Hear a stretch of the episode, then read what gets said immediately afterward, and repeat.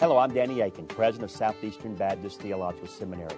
We want to thank you for listening to this chapel message. Our mission at Southeastern is to seek to glorify the Lord Jesus Christ by equipping students to serve the church and fulfill the Great Commission.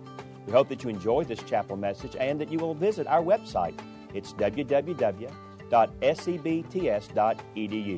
There you can learn more about our school and what the Lord is doing here. We hope you enjoyed the message. Thank you for being a part of what we're doing here. Thank you, Dr. Milioni. And I wondered if you would read it as it's on there, but it doesn't say son, it says man cub because God gave me a man cub. He is, he is my man cub. Uh, I invite you to open with me in your copy of God's Word to the Gospel of John, chapter 15. And I moved here from Louisiana a little over three years ago to enroll into the PhD program to study under Dr. Merida. I knew him from his time at New Orleans. But as I looked into this seminary, I absolutely loved the heartbeat of Southeastern. As I read that their mission is to glorify the Lord Jesus Christ by equipping students to serve the church and fulfill the Great Commission, that was my heart. That's what I want to be a part of. Serving God's church and fulfilling God's commission here on earth. And so I'm thankful to be a part of this seminary, and, and we're reminded in so many ways of the heart of our Father to reach the nations. All the way down to, as one of my friends put it recently, the Great Commission graffiti that's on the ground. It showed up, I don't know, several months ago, and it says go, spray paint. It's about time to redo it. It's starting to wear off. The only thing is, coming from South Louisiana, go Tigers, right? We spell that G E A U X. So I'm wondering why are they misspelling go everywhere? They always use in the short form. But it is good to be a part of a great commission seminary, and it's an honor to be able to stand here and open God's word with you this morning. As I contemplated what I might share, the Lord spoke to my heart, just encouraged me to share the very thing that He has been bringing me through for the past year. About a year ago, last spring, I was in the Middle East in a closed country with another pastor friend of mine, meeting with a mutual friend of ours who was a team leader in that country, and all of his team was being taken out of the country because of the conditions. And we went there as his friends and as pastors just to pray together with him, to encourage him, to help him seek the will of God and discern what God was doing in this dark season. And it was tough. It's always tough when you go on the mission field to minister to those who are, quite frankly, my heroes. Like, what do I have to say to you? I just want to sit and listen to what you have to say to me instead. But something happened while I was there with him yeah, it's a dark land. It's depressing. The spiritual forces, you just almost you sense them in a way that, that is just different from the United States of America. But I began to be just discouraged. It seems hopeless, even though I have great hope in the power of the gospel and the power of the Spirit who lives inside of us and the power of God's Word. I began to be just, just, just a hopelessness came over me. But while I was there, not only was I dealing with the hopelessness of looking at the situation and trying to encourage my friend and draw on the strength of the Lord and the word of the Lord to provide some encouragement to my brother, also began to look back at what I knew in just a few days I would be going back to as a pastor of a church in rural United States of America. And just the urgency of, you know what, there are eight over eight million people here in this country, and there's only a handful of Christians at all. No church, no gospel presence. And I'm preaching the gospel to people week in and week out that have heard it hundreds and hundreds of times and done nothing with it. And there are churches all around me doing the same thing at the same time. And I just began to become bothered to even come back and, and do the thing that I have been doing. And I wish I could say at that moment that the Lord just refreshed me and I came back. The next Sunday that I had to preach was Easter Sunday, and I'm thankful that I, I had such a just a great message to proclaim. And that's what got me and has got me through. But I'm going to tell you that from that point, a year ago, until just recently, I have been in a a spiritual funk. that hopelessness that grabbed onto me while I was in the Middle East, it didn't leave when I got back home. In fact, it grew and it grew worse, and I became less content and more and more frustrated, both with ministry and then it, it trickled into my schoolwork. I began to lose motivation for my studies in the PhD program, and it, it certainly has had an effect on my relationship with my wife and my family, and it's had an effect all the way down to my own personal relationship with the Lord. And I'm telling you, this year has been a tough time for me, not because of just some external, uh, I can't put my finger on one, one thing that's made it so tough for me, but it's been a, a tough year in ministry to the point where, and I've talked to some, some close friends and brothers in Christ in whom I take, uh, receive great encouragement from, and said, you know what? I don't know if God's called me to be a pastor. I don't know if God's really called me to be a PhD student? Who do I think I am stepping out in these, these things that I call a calling? And it's been hard. It's been a hard time for me. In fact, I've heard these statistics, but let me just share a few of them with you. They, they mean something so much more to me right now as a result of the past year of my life than they did before. But the fact that even though our IMB does better than this, the reality across the board in the interna- for international missionaries, 47% of them will not be on the field longer than five years. Why?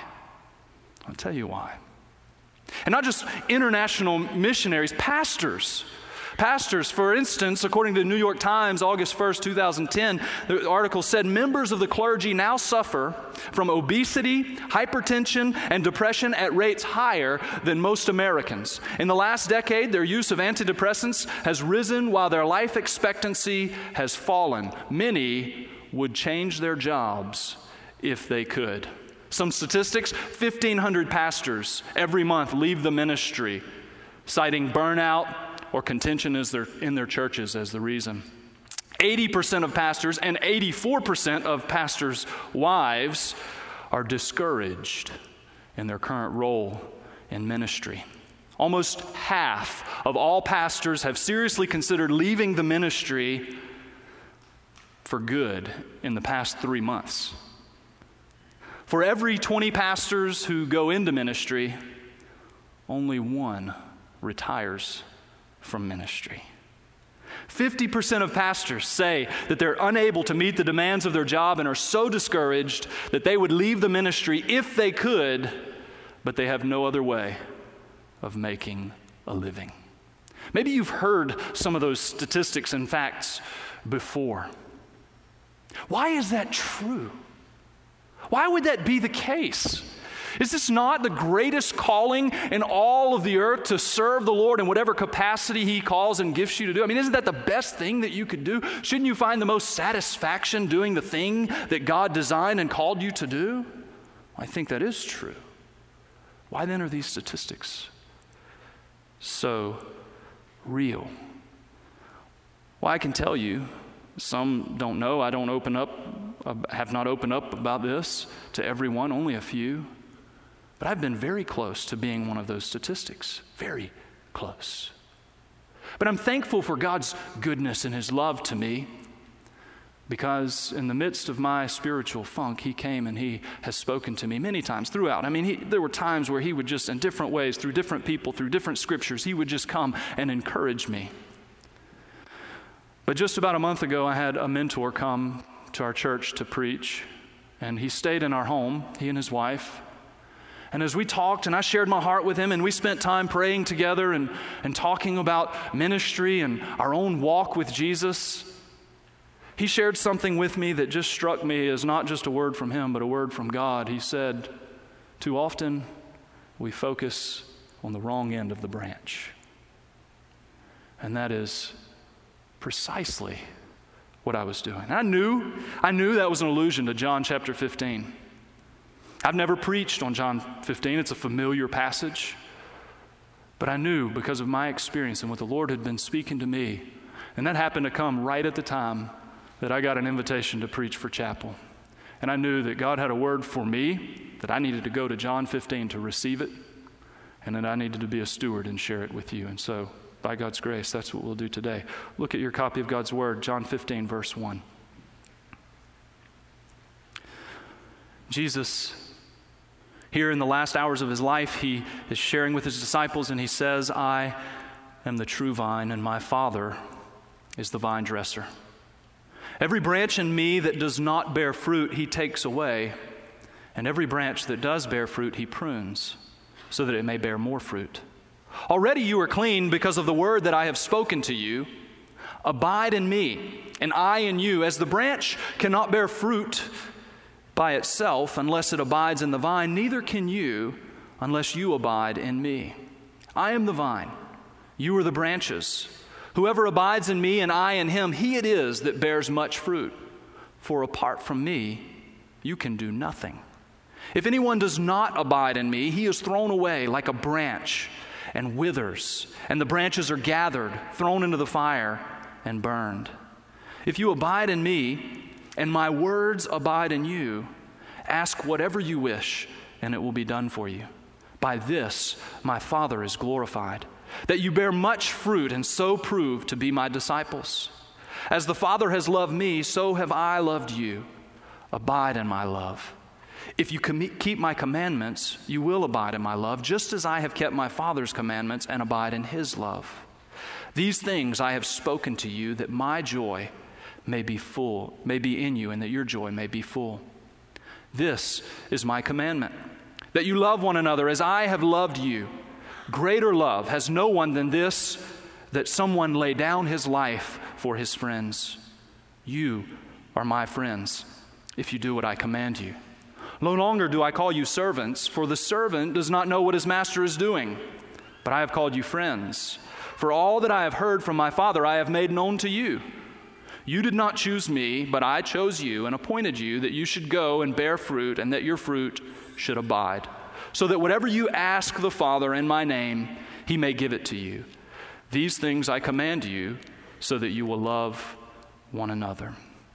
God's word here is so good so good. And it clues us into perhaps the reason for these statistics that I read, and definitely the reason for my own spiritual despair and depression that I have been going through for the past year. It's because we become so focused primarily on activity for Christ instead of abiding in Christ. In John chapter 15, Jesus gives us a metaphor, particularly in verses 1 through 8. This familiar metaphor to us of Jesus being the vine, us being the branches, and our Father being the vine dresser who prunes the branches so that they can be more fruitful.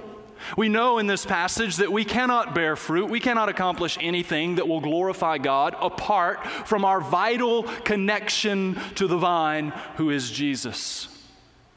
These verses, they tell us, yes, about God. It's one of the seven I am statements in the Gospel of John. They tell us about the nature of Christ as deity.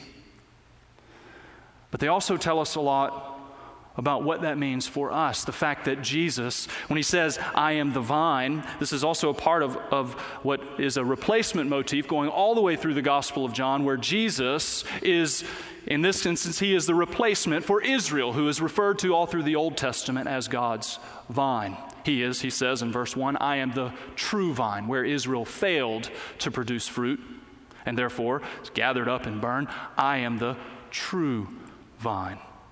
Well, any fruit that we bear in this life as a Christian, anything that we produce, anything that we accomplish, will only happen through a vital union with Christ. And we know this.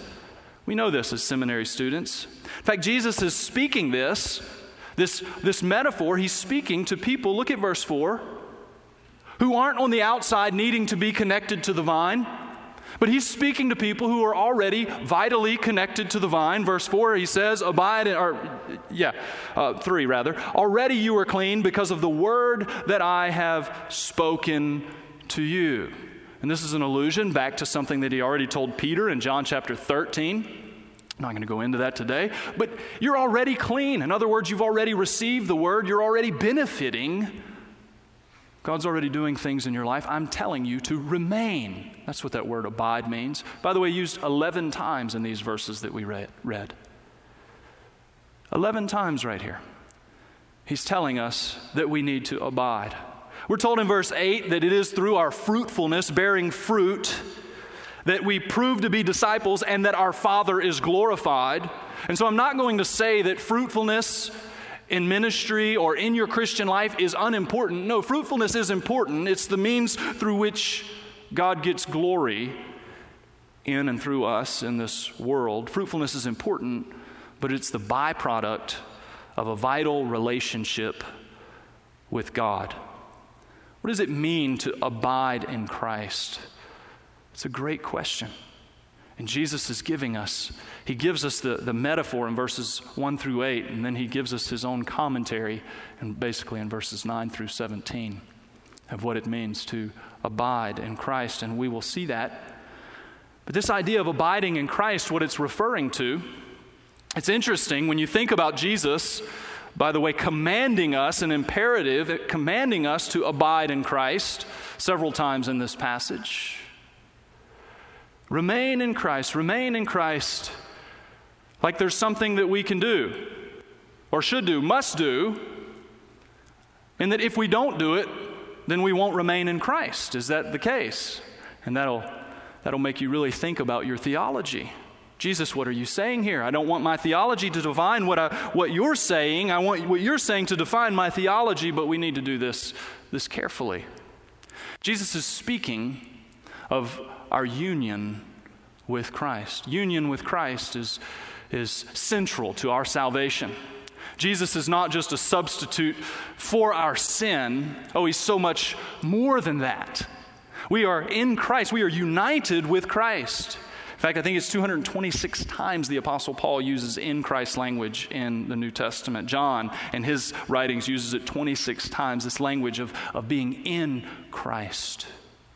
But the idea of union with Christ entails both what we are positionally in Christ. When we are in Christ, we are no longer sinner. We are, we are redeemed. We are perfect. We are pure. We are righteous. We're united with Him in His death. Our old self is crucified. We were united with Him in His resurrection. We, this is all that we are positionally. But when Jesus is commanding us to abide or remain in Christ, He's not telling us to do anything about what we already are positionally. He's telling us, instructing us to experience what we are positionally, practically. He wants this to be a part of our real experience. He wants us to know Him, He wants us to enjoy, enjoy Him. The main idea in all of this fruit vine uh, talk that Jesus gives us is that abiding in Christ is the only way to have a fruitful Christian life in ministry that glorifies God. Then, how do we abide in Christ? I'm glad you asked. I think in this passage we see four characteristics of abiding in Christ that really get at what that means. First of all, abiding in Christ requires delighting in the discipline of your Father. In verses 1 and 2, before Jesus even commands us to abide in Him, He informs us that this is going to involve being subject to the pruning of the vine dresser. Now, you could imagine if he's telling you you're a part of this metaphor, the one being pruned, cut on, you could imagine this is not uh, necessarily a fun thing. It is perhaps a painful thing, this idea of being cut upon. But Jesus, beforehand, he tells us that, it, that this is we're going to be disciplined. This speaks of the discipline of the Father, the one who takes away that in our lives that hinders us from being fruitful as we should be. God prunes that away. That's the discipline of the Lord. And you say, okay, well, I get that to abide in Christ, I have to receive God's discipline. But why would you intentionally state the point so far as to say that you have to delight in God's discipline? Well, I admit that I am looking to other places in Scripture to capture that word delight. There are other places in Scripture that talk about how we should respond to the discipline of the Lord. But even within this passage, discipline is a mark of the loving care and nurture of the Father. Notice that the pruning of the branches that do bear fruit is contrasted to what God is doing to those branches that are dead and not bearing any fruit, the ones that He's gathering up. He cuts away, he gathers them up, and he burns them, as we see in verse 6. It's, a, it's an image of God's loving care, and that's something that we should be grateful for. In Hebrews chapter 12, we're told that God disciplines us as sons because he loves us. And so he tells us that what we should do is, is lift our, strengthen our weak knees and lift our drooping hands. Like, get with it, enjoy this. James helps us a lot here. He tells us that when we face trials, which God uses certainly to test our faith and certainly to prune us, he tells us in James 1, 2, and 5 that we should count it all joy, my brothers, when we meet various trials. For the testing of your faith produces steadfastness, and let steadfastness have its full effect, that you might be perfect and complete, lacking in nothing. And he goes on to say, If anyone lacks wisdom, let him ask the Father who gives generously to all without reproach.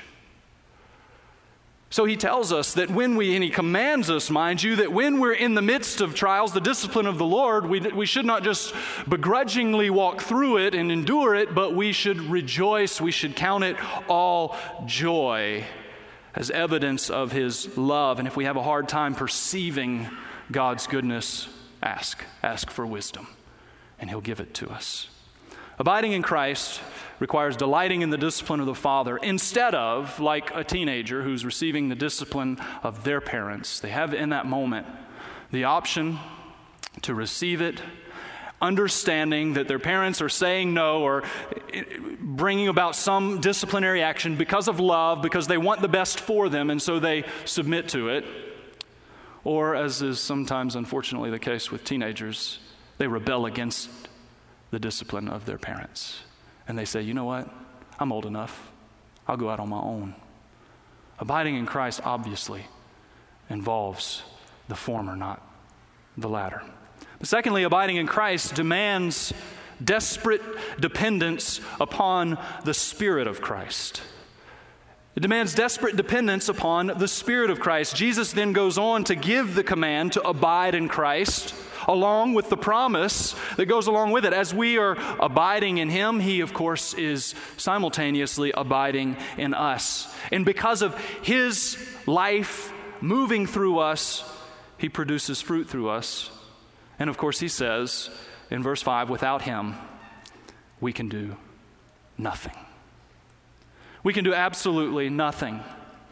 And Jesus, of course, is talking about that the, the ministry of the Holy Spirit in the life of those who are his children. He intends, and it's his, his plan to powerfully work through us to produce fruit in our lives. Both the fruit of, we know, the, the fruit of the Spirit, it's talked about in Galatians love, joy, peace, patience, kindness, goodness, gentleness, faithfulness, self control. These are things that the Spirit produces in our life, and everything that God calls us to accomplish must be accomplished in the power of His Spirit. We can't do it apart from Him. This is certainly synonymous when Jesus is telling us, abide in Him and He in us, and talking about His work of producing fruit through us. This is the same idea as the fullness of the Spirit that we're commanded to seek and the scriptures, for instance, in Ephesians chapter 5, when the Apostle Paul commands us to be being filled with the Holy Spirit. So we're commanded to seek the fullness of God's Spirit. But and I love the language that Jesus uses here because when we seek the fullness of God's Spirit, I mean, people wonder, what is, how do I do that? You look at heroes of the faith and how God mightily used them. And of course, your heart, if you're a child of God, it longs to be, to glorify God and in some sort of way similar to that. But how do we get to that place of such powerful working of the Spirit in our life? What a mystery. Well, abiding in Christ is the answer. It's the same thing. How do we do that? How do we obtain the fullness? How do we obey that command to be being filled with the Holy Spirit? It's passive. How do we obey that? Well, in order for us to be filled with the Spirit, that, that language, it means not being like as being filled with a substance, it means being under the influence or under the control of the Holy Spirit. He's not a substance, He's a person, and it's us to be surrendered to Him. And in order for that to happen, we have to become. We have to come to the end of ourselves and realize what Jesus is saying here that apart from me, you can do nothing. Brothers and sisters, have you come to the place where you have, in all sincerity, realized that apart from Jesus Christ, you can do nothing? And I'm not just talking about are you willing to admit that as part of your theology? What in your life are you doing that if God's hand was not in it, it would absolutely fail?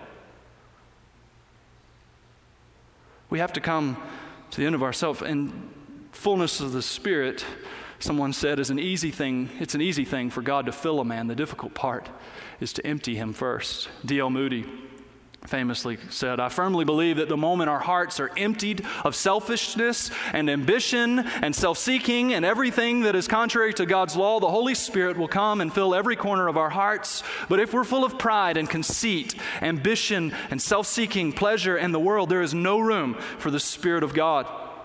I also believe that many a man is praying to God to fill him when he is full already with something else.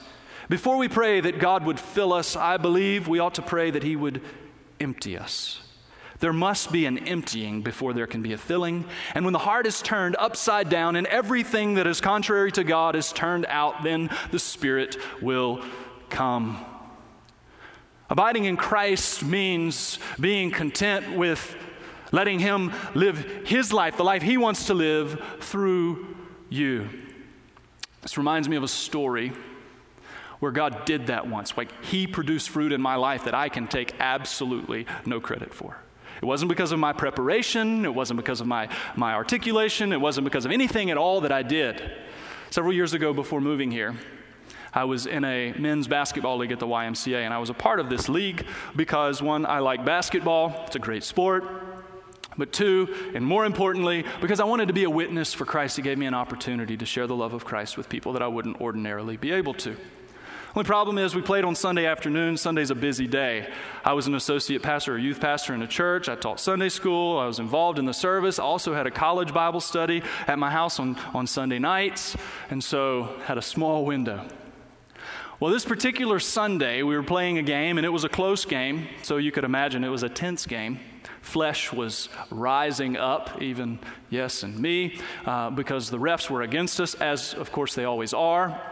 I've never heard anybody say we won that game because the refs were in our favor, but you hear a lot of people say we lost that game because of the refs, and that was us in that situation. We lost because of the refs, of course. But then, as we are defeated and frustrated because of that, we're leaving, and our point guard on the team, smallest guy on, in the gym probably, um, was decided to talk trash to the biggest guy on the other team. And there's like this fight breaking out in the parking lot. Oh, and it went into overtime. So I'm running late for my Bible study fight. And uh, we got that all worked out, and I get in my truck and I'm headed home, hot, frustrated, you know, got a Bible study to get to that I probably wasn't fully prepared for yet, and still had to cram some things to get ready for that. And I get in my big four wheel drive Dodge truck. And I go to get onto the highway, and there is a stop sign and a merge lane on the highway. And I'm behind a car, and the car starts to go. I'm turning right. So visualize this with me. The car gets in the merge lane and turns right. So I forget about that car because he's in the merge lane, and I look left and I see that I have a, it's clear for me too. And so I decide to go ahead in that same merge lane and go. The only problem is when I look back right as I'm already going, I take a bite of the back of a little Corolla in my four wheel drive truck. Frustrated. Bible study to go to. All this. Before I got out of the car, the Lord convicted me of my attitude. He said, Stop. You just messed somebody else's day up. You need to be considerate of him before yourself. And so I got out of my car, went and checked on him. It was a man, about mid 40s, his wife, and teenage daughter. They were fine. It was minor. But he wanted to call the cops. Of course, we did. We waited over an hour. And finally, he said, You know what? Cops aren't coming. We were out of the city limits, and they didn't make it. He said, Let me just take your information. And, and I assured him I would take care of it. I knew I was at fault, and we would, we would settle it. Well, he calls me a few days later. He got a quote, and it was about $800 to fix his trunk. And I'm poor. I don't know how I'm going to pay it. I really don't want to submit it to my insurance. I'd rather pay it than my insurance go up. You know, you know how that goes. I said, okay, well, you go ahead and take it wherever you want, and I will take care of the bill. Didn't know how, but I was going to take care of that bill. Well, he calls me back the next day, and he says, Michael, you must be a praying man. Caught me off guard. I've not shared with him anything about being in ministry or, or, gospel presentation or anything like that. I've just tried to serve him. I admitted my fault and tried to be kind and gracious. He says, You must be a praying man. I said, Well, yeah, I, I pray. Why do you say that? He said, Look, you don't owe me anything. I said, Man, I didn't even know to pray for that. Wow. I don't know you anything will explain. He said, You know, they told me $800 and I felt bad for you. Why'd you feel bad for me? I rear ended you. he said, I felt bad for you. I looked at that dent and I just got to looking at it and I felt like, man, that can't cost $800 to fix. I mean, it was a big dent. The whole back, he had a Corolla, I had a Dodge Ram, four wheel drive. It was a big dent, but there were no creases in it, there were no scrapes or anything like that. And so he said, You know what? I got under there and I just started pushing on it, played around with it for about 30 minutes, and it just popped out. And you can't see a thing. I said, Man, praise the Lord. but you know, I just didn't feel like that was it was over there. I said, Well, look, Jesse, thank you so much for caring about me. You didn't have to do that. Can I just show you my appreciation by taking you to lunch or something? Found out where he worked, and there's this nice seafood restaurant right by there. Cajuns, we're going to go eat some seafood, of course. And so I treat him to a lunch. And at this lunch, I was able to share the gospel with him. Jesse was a man in his mid 40s, as I already said. He was a Catholic, but he was, didn't have a relationship with God at all. I came from a Catholic background. There was a lot of just connections. I was able to share the gospel with him, and it was a wonderful conversation. God obviously had prepared him, he was ready to receive the gospel. And before our lunch was over, I left him a little Gospel of John uh, booklet with the presentation of how to trust Jesus as Lord and Savior. And before I got back to my office at the church that day, I had a phone call, and it was Jesse on the other end, and he was sobbing. He said, Michael, thank you so much. Thank you so much for going out of your way and sharing this with me. And he told me how he wanted to trust in Jesus, and he gave his life to the Lord right there over the phone and began to go to church and began to worship Jesus. And I'm going to tell you what, I can't take any credit for that. That is fruit that God produced. And, and I'm not trying to promote some method of evangelism for you, like, hey, rear end people and then hope that they'll have, feel sorry for you and then take them to lunch and share the gospel. It's cheaper than paying for the damage. No, that's, that's foolish. I mean, like, we can't imagine that. That's just God doing it. And this is what God wants us to do just trust Him. No matter what circumstance we find ourselves in, no matter how dismal the situation looks, abide in Christ.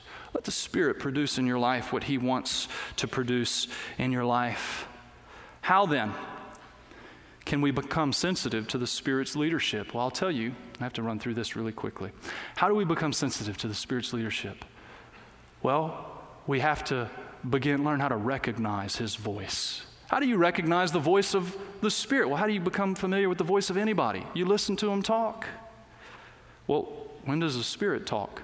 I tell you, brothers and sisters, the Spirit talks in every one of the words in this book. And the more you're familiar with these words and the Spirit speaking them to your heart and your life, the more you will be able to recognize the Spirit's leadership in your life and the things that are less clear. That's why he says next, abiding in Christ involves wholehearted devotion to the Word of Christ. In verse 7, he makes the connection if you abide in me and my words abide in you, ask whatever you wish, and it will be done for you. He's talking, of course, about learning the Word, that we need to spend much time in God's Word to the point where it's abiding in us, so much so that it's defining us, it's changing us who we are, so that when we begin to pray and ask God for things, it happens. Not because God is submitted to us, but because our will is becoming so conformed to God's by virtue of His Word abiding in us. We're being changed to where when we pray, we pray the will of God. And that's what He says. Abiding in Christ involves wholehearted devotion to the Word. And of course, this has to happen by us spending time in the Word, not just studying it or reading it, but meditating upon it, applying it to our lives, like James says, but be doers of the word, not hearers only, deceiving yourselves. We also have to live it out. If we're, if we're learning what it says and learning truth but not applying it, we're deceiving ourselves. God's word must delight us, it must define us, it must direct us.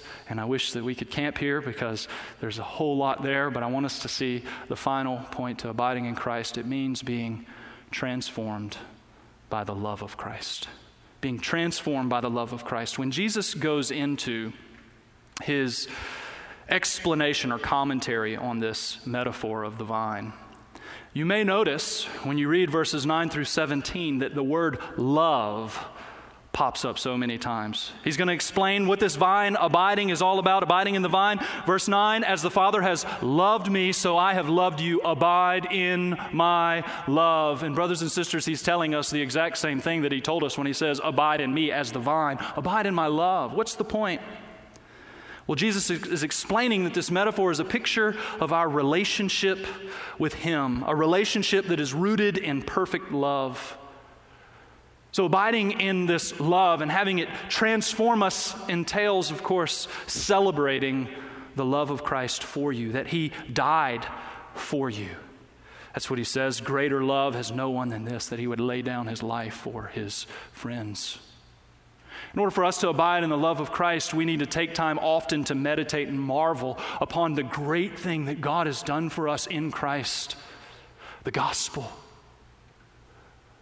Let it grip you. When was the last time you may have been saved for 10, 15, 20 years? When was the last time you were absolutely gripped by the truth of the gospel? Put yourself in a position where you can eliminate distractions and contemplate, meditate upon what God has done for you in Christ and the magnitude of His love. Celebrate this love. And as you do, I encourage you also to cultivate a deeper relationship with Christ. Love is repeated seven times in verses 9 through 17. Us abiding in His love as He abides in the Father's love, and then His love transforming us to the point where we share that with others. We love other, other people. Have you been, this is, this is where the Lord really spoke to me specifically. Have you been in this season of your life sin- sincerely cultivating a deep relationship with the Lord Jesus Christ? You know, we come to seminary and we learn a whole lot about God.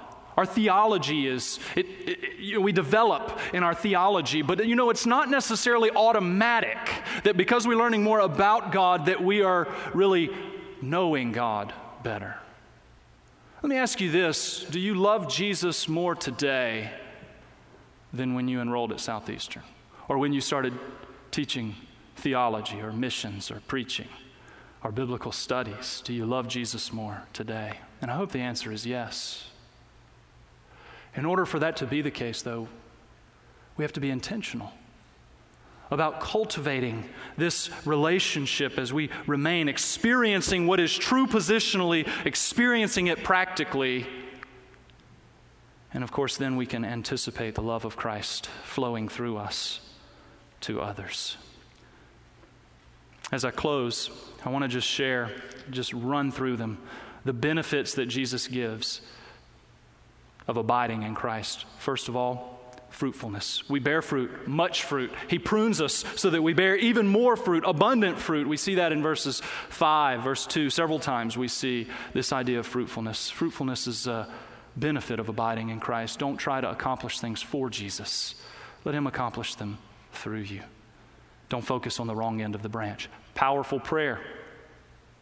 He, two times in this passage, in verse 17, 7 and verse 16, he tells us that we can ask whatever we will and it will be done. But this is a result of us abiding in Christ and Him transforming us by virtue of our relationship, our connection with Him.